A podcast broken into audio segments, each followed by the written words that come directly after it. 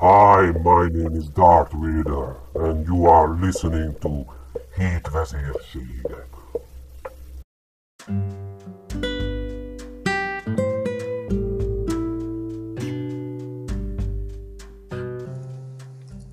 Könyvajánló Én Lőrinc Lászlótól a Viogókat olvastam, ami egy kicsit ilyen horror, de inkább fantazi könyv. Lőrinc László, vagy álnevél Lőrinc Lezli László Szilvár Szent Mártonon született, és skifi íróként vált ismerté a Singes szemével. Legtöbb alkotása skifi, viszont a novellái is elég ismertek. Magyarországon a legtöbb könyvet ugye ő adta el, rengeteg műve van, és külföldön is elég ismerté vált író. Az ELTE technikumban végzett, kiskorában is sok könyvet írt már, és a szülei támogatták ebben. Ez a könyv olyan lényekről szól, akik megölik a marhákat, viszont közben okosak. Clever. Tehát nem csak táplálkoznak, hanem jelet is akarnak mutatni az embernek, az esőerdő különböző pontjairól indulnak expedíciók, hogy felkutassák ezeket a lényeket, vagy van egy nyomozó, aki például meg akarja tudni, hogy a marhákat mélölik le. Oh, tell me why.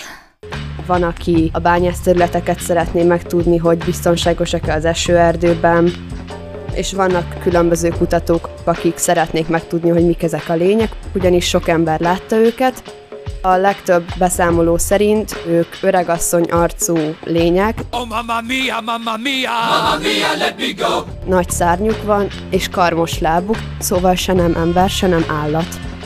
Egy csomó éjszaka hallották, ahogy víjognak, erről a könyv címe is Víjogók, aminek folyamatban van már a harmadik része, az óriások, viszont azon még dolgozni fog az író.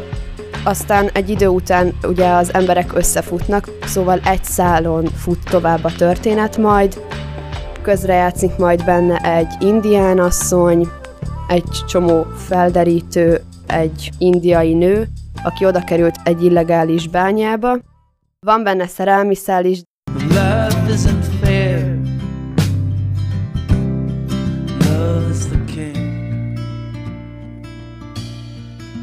Love is the de nem ez a hangsúlyos.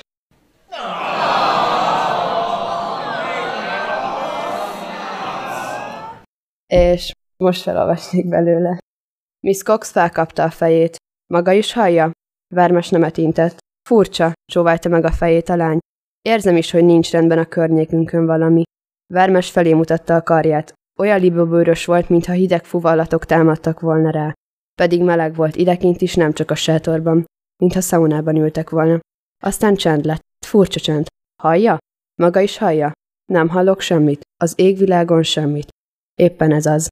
Mármint, hogy nem hallok semmit? Nem érzi a csendet? Ez a félelem csendje. Bárminek is volt a csendje, az biztos, hogy csend volt. Még leverekről lecsöppenő esőcseppek koppanása sem hallatszott. A madarak, mondta a Szent. Bingo, bolintott a lány. Elhallgattak a madarak, és a majmok is bizonyára nem ok nélkül. Ilyet még nem hallottam, pedig sok-sok madár hangját ismerem. Felébreztem Mr. Csút. Felesleges, Missy. Már ébren vagyok. Nem is vettem észre, hogy idekint van Mr. Csú, mondta Vermes. Úgy tűnik, jól megtanulta. Addig minden oké, okay, amíg bele nem térdelek egy hangyabolba, hogy bele nem szédülök egy tövisbokorba. Hallottál valamit? Csak éppen-éppen.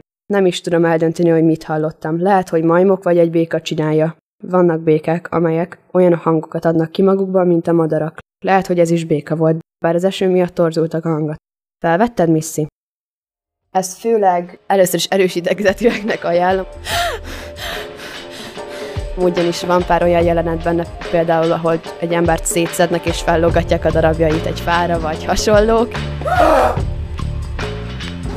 Viszont Alapvetőleg fiúk is, lányok is elolvashatják, és gyerekbarát azért.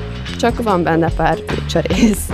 Nekem az a része tetszett a legjobban, amikor az illegális bányákban játszódott, és ott voltak benne nagyon okos részek. Volt benne bosszú, meg minden. Ez borítól volt. A viogok.